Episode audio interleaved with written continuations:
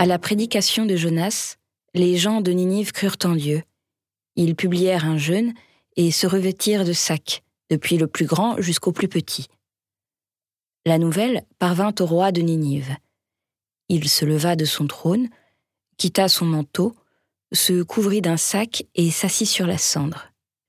Puis l'on cria dans Ninive, et l'on fit, par décret du roi et des grands, cette proclamation. Hommes et bêtes, gros et petits bétail ne goûteront rien, ne mangeront pas et ne boiront pas d'eau. On se couvrira de sacs, on criera vers Dieu avec force. Et chacun se détournera de sa mauvaise conduite et de l'iniquité que commettent ses mains.